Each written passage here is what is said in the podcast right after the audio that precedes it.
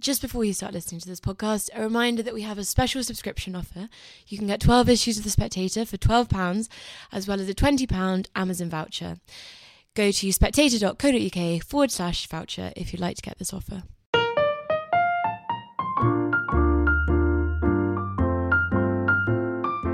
Hello and welcome to the Spectator Books podcast. I'm Sam Leith, the literary editor of The Spectator, and this week I'm very pleased to be joined by Emma Smith, who is the Professor of Shakespeare Studies at Oxford and has written a new book called This is Shakespeare, which is out imminently from Pelican Books. Emma, welcome. Now, there seems to be a sort of very Shakespearean paradox almost immediately because you've given your book this extremely indicative title, This is Shakespeare and yet it's a book actually about the indeterminacy of Shakespeare, isn't it? That's absolutely right. And and in fact I tried to have a go at saying maybe we should turn Shakespeare from a noun into a verb and to think that the this is Shakespeare of my title is actually about an approach to the works rather than the works as, as monumental. But you're absolutely right, there is a kind of paradox in there and I'm sort of trying to undo that sense that Shakespeare's on a pedestal. Yeah, he's I mean you use a the word gappiness to hmm. describe mm. the kind of distinctive quality of Shakespeare. Could you say what do you mean by gappiness? So, by gappiness, I mean all kinds of indeterminacy in Shakespeare, and that goes from relatively small scale texture plays, all plays of this period, but Shakespeare particularly, are not telling us anything other than what the characters say. So, we don't know anything about how they say it, that isn't encoded in the speech. We don't know anything about the actions they're taking. So there are very few, relatively few stage directions in Shakespeare, and there are no descriptive stage directions at all. So there's a kind of there's there's a kind of openness there. There's a gap there that the, the sort of choreography of the plays is very much open to interpretation. And then there are other kinds of conceptual gaps, I suppose, I'm not writing a, a, kind of historical account of Shakespeare, but I am interested in a Shakespeare who gets the energy of his works from having one foot either side of quite a big historical shift or a bit a big divide from a broadly providentialist, religious, broadly kind of medieval view of of causation and the world to something we would associate with Machiavelli and Hobbes that's more human centered and that that question of you know why things happen. There seems a gap between different sort of theories of the world which I think he's also exploring. So so some of the gaps are sort of technical but have interpretive consequences and some are more philosophical I suppose. Yeah I was going to say some of the technical gaps you describe you know the characters are described and so forth seem to be you know very hardly unique to Shakespeare. I mean aren't they something that every play pretty much has in common? I mean, you know, you might get some 20th century stage directions that says, you know, X is tall and wears an ostrich feather hat, but. Yeah, certainly by the 20th century, you are tending to get very directive stage directions. Uh, if you look at the stage directions that Arthur Miller uses, for instance, every speech perhaps has three or four parentheses about, you know, the, the pace or the tone of voice, whatever. No, you're right. It's partly about the the gap of reading a script. I mean, I, I do think in some way Shakespeare's plays it's helpful to think about them as scripts. That is to say, part of the toolkit you would need to put the play on, but not the whole thing, as opposed to lyric poetry or the novel, which could claim to be the whole thing itself. You talk about Shakespeare being on a pedestal and you know wanting to take him off a pedestal. I mean, it also strikes me that I remember, you know, when I was at university, when I was at school, you know, your A levels, you'd get the rest of literature and then a special section on Shakespeare, you know, special papers on Shakespeare. You know, you're the professor of Shakespeare studies. There aren't very many people who have job titles like that that refer to one single writer.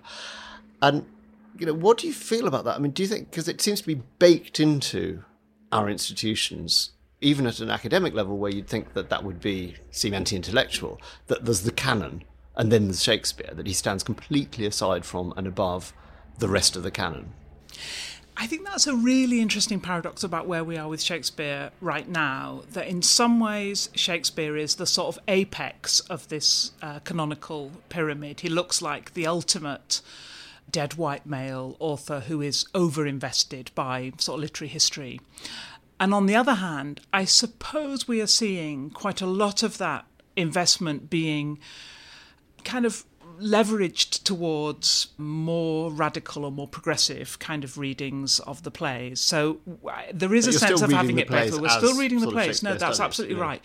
I mean, if you wanted to it's striking to me that the big experiments really about cross racial or colour-blind casting, so called cross gender casting, they've they've happened through Shakespeare as if the content is so beyond reproach that it, it offers a vehicle to do something which might be a bit more controversial. So there are interesting ways that Shakespeare plays in our in our culture, and in, part of me thinks yes, this is um, a, a kind of greedy, spoilt kind of child of the canon that's taking all the attention away from away from other things. And part of me thinks, well, that shared sense that we we know something about what this is does enable some other kinds of readings to come in. You mean because we we've studied him so thoroughly that he becomes a We've studied him so thoroughly. We have, you know, theatres that are going to put on his works. We have a sense of an audience who will come to the works even if something slightly different is being done with them.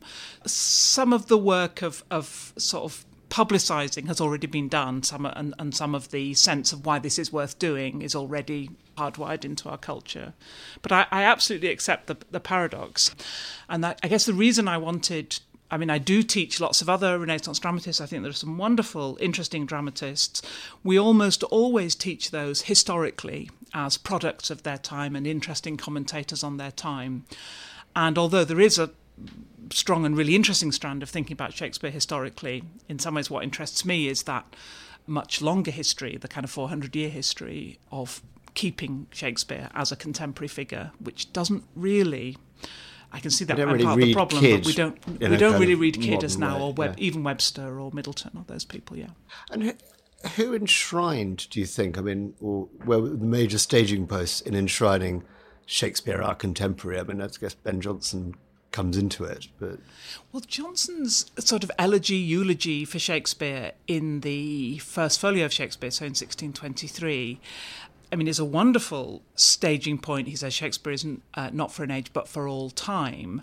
He does actually, one of the funny things about Jonson is that he, and he acknowledges this himself, he's a bit of a renter quote, and he actually says quite a lot of people are effectively not of an age, but for all time. My favourite example of that is a person called Thomas Coryat, about whom he was, al- he was almost certainly wrong. Coryat did not last. So he, he has a line in these puffs. Jonson writes, he writes a like brilliant Henry Mantel or Lee Child of his day. Yeah. that, that's a low blow, Sam. Since you know that Hilary Mantel has very kindly written a blurb for my book, but you know, Oh, quite, God, I didn't actually. quite- quite- no, quite so. I withdraw that Quite- immediately. no, no, quite, quite so. Yeah. So uh, Jonson will Jonson will do anything for money. I think he writes a great little uh, pageant for the opening of Britain's Burse, which is essentially the opening of a shopping centre. I mean, he he would be there. But yeah, Jonson is important. Jonson is it's a slightly backhanded thing. I think Jonson is saying this isn't very fashionable but it, nevertheless it will last. And there is a sense that Shakespeare has lasted, perhaps because it was never as topical as other writers' work, including Jonson's, was. There's a great point when Dryden says, you know, sort of 50 years later, I admire Jonson, but I love Shakespeare.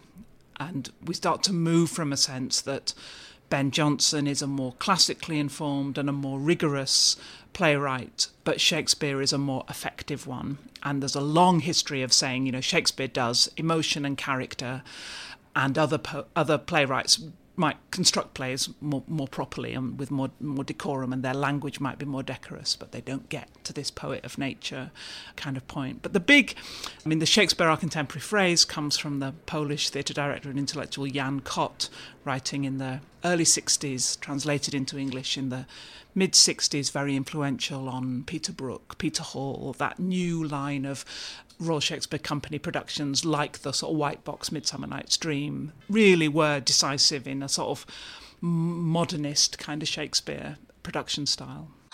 I mean, another more recent staging post, which you seem to me to take quite strong issue with, at least implicitly, is the sort of Harold Bloom idea that people didn't really have inner lives until Shakespeare invented the idea of having inner lives for them. You're quite skeptical, I think it's fair to say, in this book, aren't you, of the idea that interiority or the sort of inner lives of the hmm. character is the important bit, hmm. or is even a a bit that we aren't just reading into Shakespeare. Hmm. Can you say why you do resist that so much? I mean, because people go, but soliloquies. I yeah, I do resist that. I partly resist it because there's a lot of that material already. It's very it's very it's very widespread. It's very mainstream in our A level teaching. It's a, it's the kind of thing that one of the really interesting, I think, popular forms of discourse about Shakespeare comes from actors talking about performing, and I, I, find that often, you know, really full of insight and interest. But they're really obviously they're playing characters. They have to make the characters like real people, and they have to make the characters really important people. One of the things that was most controversial about the edition, the RSC edition of the plays, was it gave the percentage of lines for each character, and that blew away directors reassuring people to say, you know, you're absolutely crucial to this play. You know, you see, you've got two percent of the yes, lines. I think Don, Don, John has a very small part. yes, he does have a very small part. Uh, boom. There's a long history of thinking that Shakespeare does character and that these are character-driven plays. And I suppose I wanted to explore something slightly different, which is less that Shakespeare writes characters first and then they do things, and more that Shakespeare inherits plots first and he writes the characters who can enact those plots. Uh, so that's a slightly different model of priority. And sometimes character uh, sort of flaws or character gaps or character inconsistencies seem to me more the result of a slight misfit between the plot and the and the character than they do some sort of psychic agony or other. So, for example, the big question in Othello, which is from Coleridge onward, has been uh, why does Iago do what he does? What's Iago's motivation? I mean, in some ways, we could take that question out of the play by saying uh, of course, you know, Iago is a mechanism in the plot. This is what needs. This is what needs to happen. It's not that his motives are too deep and too profound and too psychological to be explained. It's that they're actually irrelevant. What, what matters is that he does it. Yes, you uh, you pay great attention. For instance, I think you know, all's well ends well. You say you know, the characters are completely uninteresting. But it's about mechanism and about plot as, yes. as contraptions. Yes, absolutely. And I think Shakespeare is a plot first writer rather than a character first writer. And I think that's probably in some ways relates to that larger question of agency what makes the things happen that happen. It's completely natural to us in the 21st century to think character does. We do you know it, it's all you know our history is the history of great men and you know that's what's important. I'm not sure that's as available as, a, as an explanatory framework for shakespeare but i also think he's not quite so interested in that. He is interested in story arcs and narratives, and they have an energy of their own. Well, genre is a huge thing. I mean, you've got some lovely little sort of zingers of various aphorisms. I mean, you have, you know, Henry IV, Part One, you call a history play that would prefer not to be. You've got, you say Hamlet is a belated history play. Julius Caesar is part history, part tragedy. You see Winter's Tale as a comedy wrenched out of a tragedy. I mean, you do you think Shakespeare's I mean, we understand the genres, and obviously the folio said, you know, there's histories, there's tragedies, there's comedies, and subsequently we've said, well, there are problem plays. You know, there's all. Do you think Shakespeare thought about genre in that same way, if you like, that we do now? Yeah, that's a great question. That's a really great question because I don't think that genre genre theory is as is as well developed or is is as important to Shakespeare. We know those folio divisions are posthumous, so we don't know whether Shakespeare would have thought that's a good that's a good division. The history play is an interesting genre because it seems less about a shape, which is what we tend to think genre is, and more about content. So you can have comic histories ending in you know marriage or, or something. You can have more tragic histories around. Also, presumably there aren't classical antecedents. There are no classical plays, antecedents. Yeah. that's right. So it's a place. Yeah, absolutely. So it's a place where genre seems a little bit more, more up for grabs. But we can certainly see Shakespeare. I think experimenting with with genres he, he's he's. Or so Othello's a kind of, kind of yeah. essentially a comedy. I think that was really interesting. Or at least yeah. he uses these comic. Absolutely uses comic tropes. Uses the idea of of a marriage, the idea that love might be the motor for tragedy. That the idea that in, that that in comedy brings about a happy ending, which is that we are more ourselves in groups or in couples or in communities. That seems to be what comedy says. We are social animals, and that's where that's what a happy ending would be. It's less a kind of romantic ending and more a kind of communal one. Tragedies seem to say we are most ourselves, and it's not a pretty sight when we're on our own. And Othello makes a tragedy out of that comic incompleteness because the fact that Othello is incomplete has gone along with the kind of romantic idea that he's incomplete without Desdemona is a sort of fatal wound for him, and you know that's where that's where it all goes wrong. So I am really interested in how those comedies turn into tragedies, and how at the end of his career Shakespeare's very clearly thinking about how you could flex those boundaries, paste one onto the end of another. He's doing that under the influence of the fashion for tragicomedy, which John Fletcher is is big in. Something that feeds into that question, I think, is this one of, as you describe it, his having his foot on both sides of, of these divides of a sort of medieval worldview and a modern one, because predetermination, fate, or grace in a kind of Puritan yeah. worldview, obviously is you know one of the characteristics of classical tragedy, isn't it? And yet you've got these classic speeches, you know, the fault is not in our stars but with us. I've got that. I've got that wrong the wrong way around, haven't I? Um, but, it, but the, the, the, the, argument, I think you also got Edmund and Lear saying, you know, it's not it's not divine intervention. It's yes. not the spheres. It's not the stars. It's Yes, you know, it's what we do. Yes. and human moral agency. Yeah, Where, I mean, Shakespeare seems to sort of straddle both sides of the divide. I mean, I think got he absolutely does. Yeah, and I think Edmund's a really good example. So Edmund in the play is called in the all the early printings of the play is called Bastard. That's his speech prefix. That's his name in the stage directions. That's really his name in the play.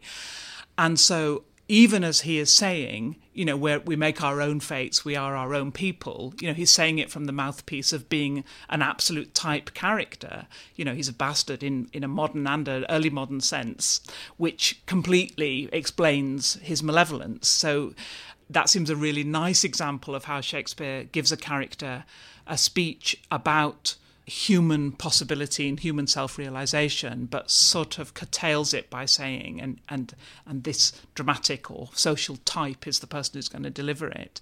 So I think often these moments of apparent human um, motivation and, and, agency in the world are, are, undercut by by the context, uh, and I think that is a really fascinating. Do you ever feel him coming down on one side or the other? I think you can make him come down on one side or the other. And I think there's been a long history of trying to do that. A long history, for example, of setting Julius Caesar in a context and with a costuming that makes it clear yes, Caesar is a tyrant and these people are freedom fighters or defenders of the Republic, or, you know, C- Caesar is an authority and these are terrorists. You know, you but but their their attempts to clarify by analogy. But I think the play that play is not that doesn't really come down on one side or the other. And I am, I do think that Shakespeare learning I, I, became really interested in this technique that was a big part of humanist education erasmus uh, recommends it and it was rolled out in grammar schools like the stratford grammar school this idea that what you do with your classical education is to try to look at situations from the other side, to write a part for someone who isn't speaking, to write Dido's lament when Aeneas has left, or you know, one of the things that's not there, but that you've got some of the raw materials. That's the classical for. rhetoric thing, utramque partem, partem yeah. yeah, from the other side or from both sides, and that seems to have been inadvertently a very, very good training for playwrights because it does give you a sense that there's always another voice in the conversation. And Shakespeare is really good at giving those moments that are in excess of what's required actually um, for strict plotting and that do tend to give us a sense of sympathy. And that would be an that will be an argument for you know gestures towards those rounded or um, more interior characters that I was arguing but is there any, before. Any danger that this idea of Shakespeare as a kind of I don't know vanishing point of negative capability, a figure who can encompass every opposite mm. is itself a sort of a historical eisegetic kind of projection from an age that kind of values indeterminacy. I mean, you know, reading him historically in his own age would would be actually, you know, he's playing with these ideas, but his basic framework is X.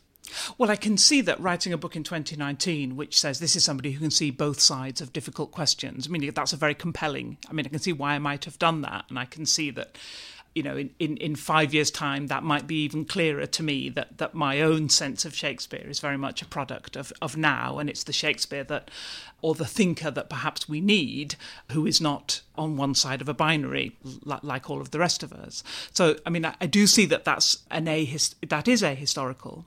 I, I guess my larger point about Shakespeare is that we should be ahistorical there's some things we can learn from the historical context, and there are some things that many better historians than than me have done really brilliantly. Jim Shapiro's work is absolutely fantastic about thinking what did Shakespeare mean then, and what did he get from then.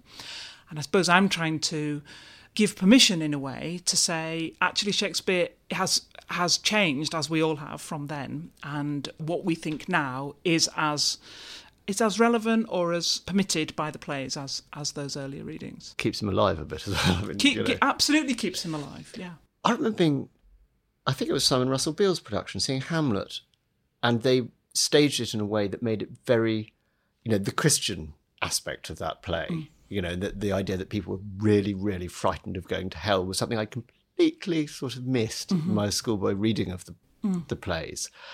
And you draw attention to something which I think Stephen Greenblatt explores at more length that you know old Hamlet is a ghost, mm. and he's saying, you know, I've been I'm in purgatory, mm. which is a you know Catholic notion, and mm. there's I mean this argument about how you know was Shakespeare a recusant Catholic is not one for us to really explore here, but was it just a mistake that he put what appear to be two kind of semi incompatible religious schemes into Hamlet? Well, I mean, one argument could be by putting those incompatible schemes or those versions of religious understanding which are absolute loggerheads in the period, that that is an emblem of the theatre as this both sides of the question kind of space, that only in the theatre could a Catholic ghost encounter a Protestant graduate of Wittenberg University, Luther's University, and that, you know, maybe that is a sense that it's not an entirely modern projection onto the plays to see them as, as kind of balanced. I don't know whether it's a mi- mistake, although I do think Shakespeare makes mistakes, but I think you could argue that it, it registers the kind of impossibility of being a man of the first Reformation generations, where I mean Greenblatt, Stephen Greenblatt is absolutely brilliant on this, where we you know, like perhaps like Hamlet, Shakespeare is a Protestant son haunted by a Catholic father, and that, but perhaps that was that's a generational point. That's everybody was probably everybody, you know, everybody in that new generation suffered this great breach from the generations that had gone before them because of the change in religion. Was it even worse than the Brexit conversation in our own generation? Even even worse than the Brexit conversation. Yeah, a sense of being either side of a, of a divide, of an un, unbridgeable divide, but perhaps a divide which Shakespeare wanted to think was was possible to bridge in the theatre just because there are lots of ways that Hamlet, when I was writing about Hamlet, I wanted in a way to counter the sense that Hamlet is all about the modern and that it looks forward and anticipates things that come later, and instead to try and think about all the ways in which it's quite a retrospective, mournful, melancholy, past kind of a play. And, and religion was, was one of those. But theatre is, is, is another one. I mean, the, one of the things that's preserved in Hamlet is an older model of what theatre might be like, and that too seems quite nostalgic. Yeah, it's very interesting to me to read it. You're saying that in sort of tragedy, top of the pops, Hamlet was the 19th century's pinnacle of the tragedy, and yes. they did, didn't really like Lear. Yeah, and that in the 20th century, suddenly King Lear was the pinnacle of Shakespeare's tragedies. Yeah, you know, I think the people who enjoyed Shakespeare in the 19th century saw themselves in this clever, troubled, melancholy, sense of loss kind of kind of Hamlet figure, and it's clear that a century that could give us, you know, Passchendaele and Hiroshima and Auschwitz and all those terrible things, understood King Lear as a more as, as a much less comfortable view of what of what we can do to each other. Humanity must perforce prey upon itself like monsters of the deep.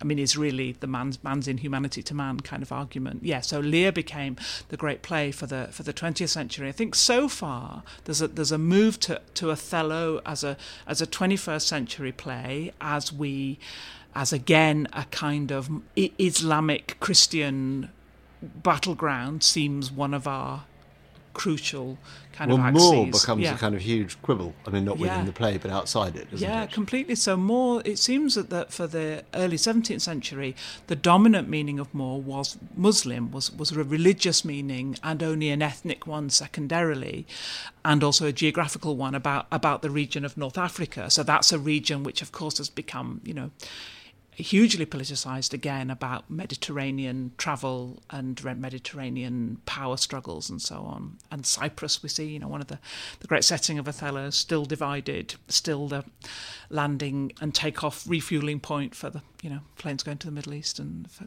you know, going to Syria and those kinds of things. You know, it's, it, it, this is still this is still a hot spot sort of battleground and and I think the play has come back into that in some ways and come back into the kind of racialized debates, particularly in the American classroom. So maybe the 21st century play will be Othello. Maybe we'll have moved Hamlet, Hamlet, King Lear, Othello. I was fascinated to maybe actually briefly back to Hamlet because it's a good example. You pick up in, at different points in the book on points which Shakespeare gives characters the same name Mm-hmm. or similar ones. Mm.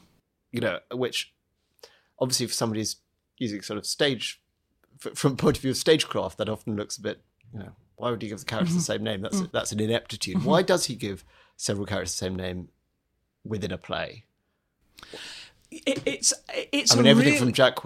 Yeah, you know, ja- no, the Jacques in but, Jacques you in. As You Like It, I think, is a really interesting example. So we've got this melancholy courtier, all, all the world's a stage kind of figure in, in As You Like It, and then right at the last minute in the play, the previously unseen third son of Roland de Bois turns up, and he too is called Jacques, and you think, you know, what what on earth has happened? I mean, it seems part to me, in As You Like It, of the sense that the play world is actually disintegrating.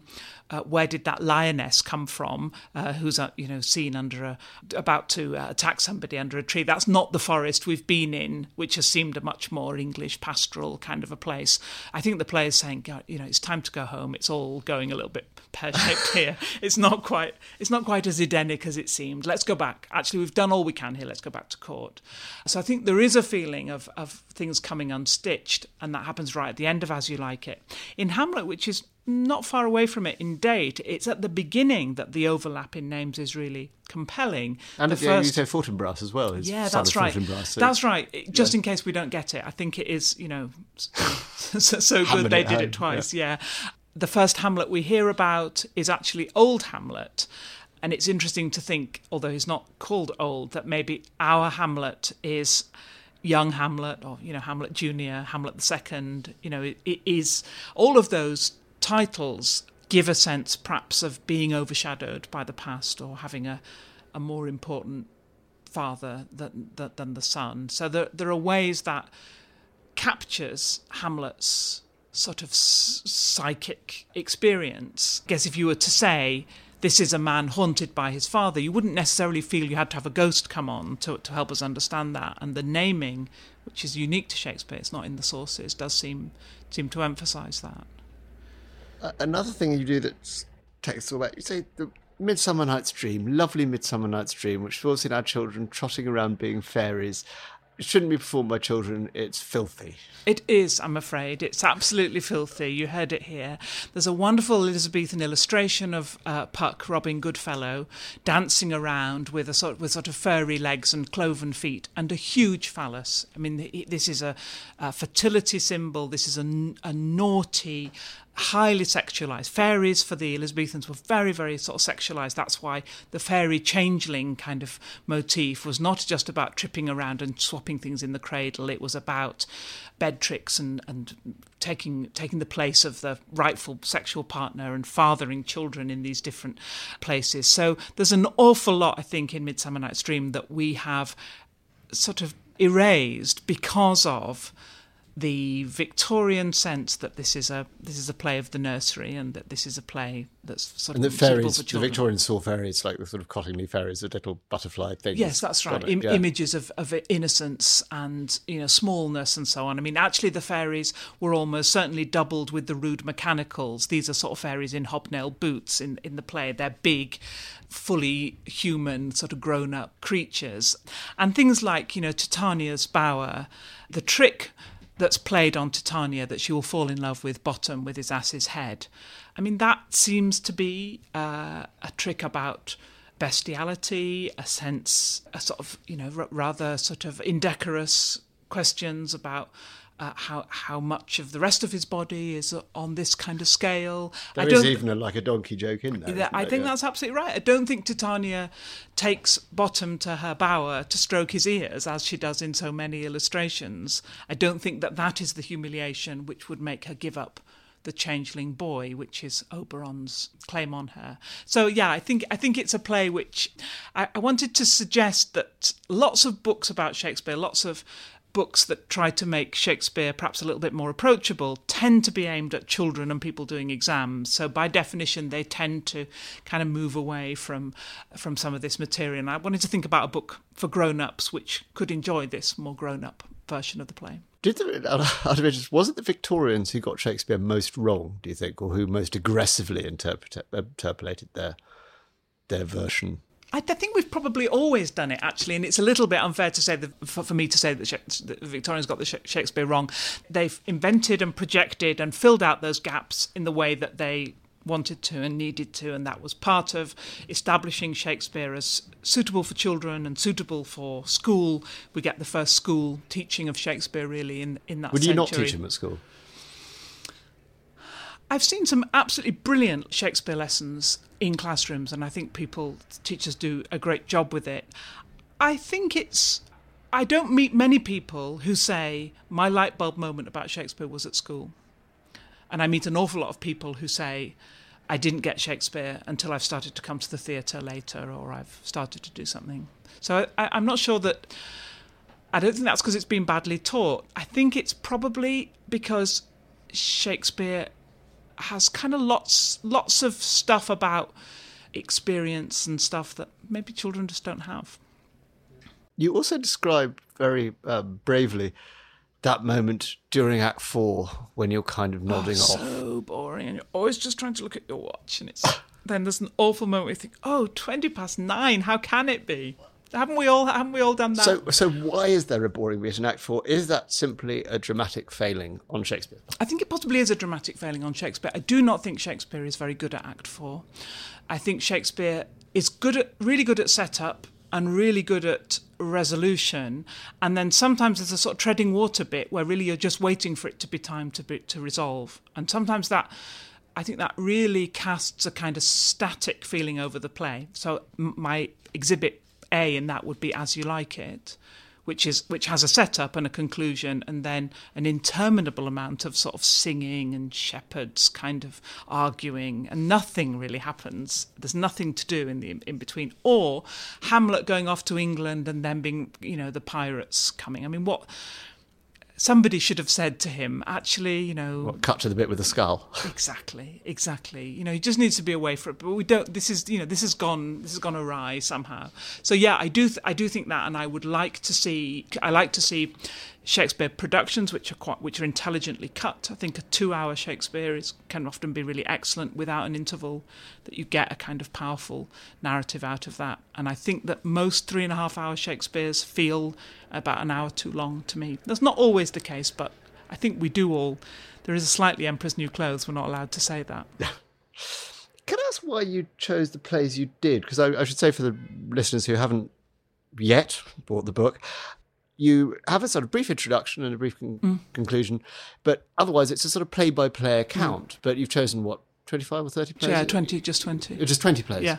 What made you choose the ones you did? For example, you know, I read your piece on one Henry Four, and thought. "Oh, I need to read about the rest of the Henriade in, Mm-hmm. in the arc. You know, Mm. what, what made you jump back and forth, and what made you pick the ones you did and exclude the ones you? Yeah, a, a combination of sort of an active choice and a, I guess a sort of happenstance. So the plays are in chronological order, so I try and give some sense. This is where things come in Shakespeare's career. This is how, you know, that the, the Henriade is is not as we sometimes call the two parts of Henry IV and, and Henry V, maybe Richard II as well. That's not a project for Shakespeare of you know a two-year writing period. It's it's a more occasional set of plays, and I think by breaking it up chronologically, you see that. I tried to write about plays that people might be going to see, though most of them more commonly performed ones I did, and I tried to write about a range of, of genres. And I tried to write about plays where I thought I had something to say which could review a larger critical history on that play and perhaps maybe point it in a particular direction. So I didn't actually write about As You Like It.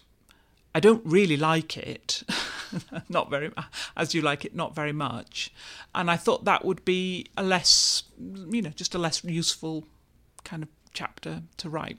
So there are some things I'm sorry I missed out. I'm sorry I missed out Henry V, which I would have liked to have written about. I'm sorry, I, missed out some of my real favourites because I thought perhaps nobody is very interested in them, like Pericles, which is a play I find really, really fascinating, but I didn't, I didn't write about. So you have a mixture of greatest hits and, and faves. Yeah, yeah, yeah. And and you put the Tempest at the end, though, as you, as you say, originally, which I hadn't clocked, not being a sufficiently well-read Shakespearean. The Tempest was actually at the beginning. Yeah, it's right at the beginning of the, the first folio. folio. Yeah. yeah. It looks as if the first folio, which is the collection of 36 plays published in 1623, it looks as if it's being front loaded to stress plays which have not previously been published. There is an economic problem about the first folio, which is that if you're keen on Shakespeare, you've already bought half of these plays. And we know from those kinds of packaged up compilations, it's really annoying to rebuy something you've already got in order to get some new stuff. So the folio seems to have front loaded perhaps the most recent but also things that have not been published before, and that's that explains the order. Perhaps. But did, did, that mean that for some time scholars thought it was an early play? Yes, absolutely, and it's a really good example of how what you expect to find you do find. So now we think it's Shakespeare's last solo play, or comes from the very end of his career.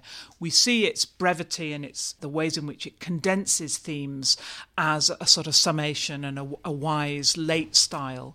When it was thought to be an early play, these were all thought to be germs of ideas that Shakespeare would go on to develop uh, further. And you can see how, yeah, the, the, the framework that you put on the plays already, you know, predisposes what you're likely to discover. So I should just end by asking, do you have an absolute favourite? Or any that you suspect encapsulate a transcendental human truth? just, a, just a pour all over your that, That's right. Theory. Really, yeah, yeah exactly. secretly, the, yeah, secretly, secretly. Is the microphone off? Now I'll exactly. tell you about the transcendent human truth. I don't think I do have an absolute favourite.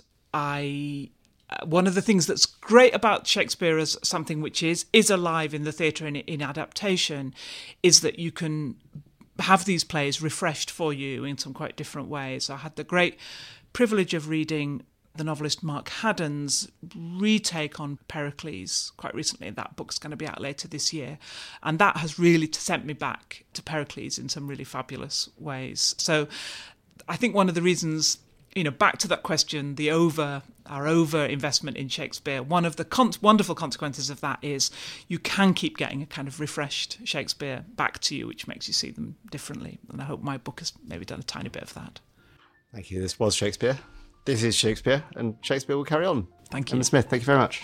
You were listening to the Spectator's Books podcast. Very much hope you enjoyed it, and if you did, please do consider rating or reviewing us on the iTunes store. We'd love to hear from you.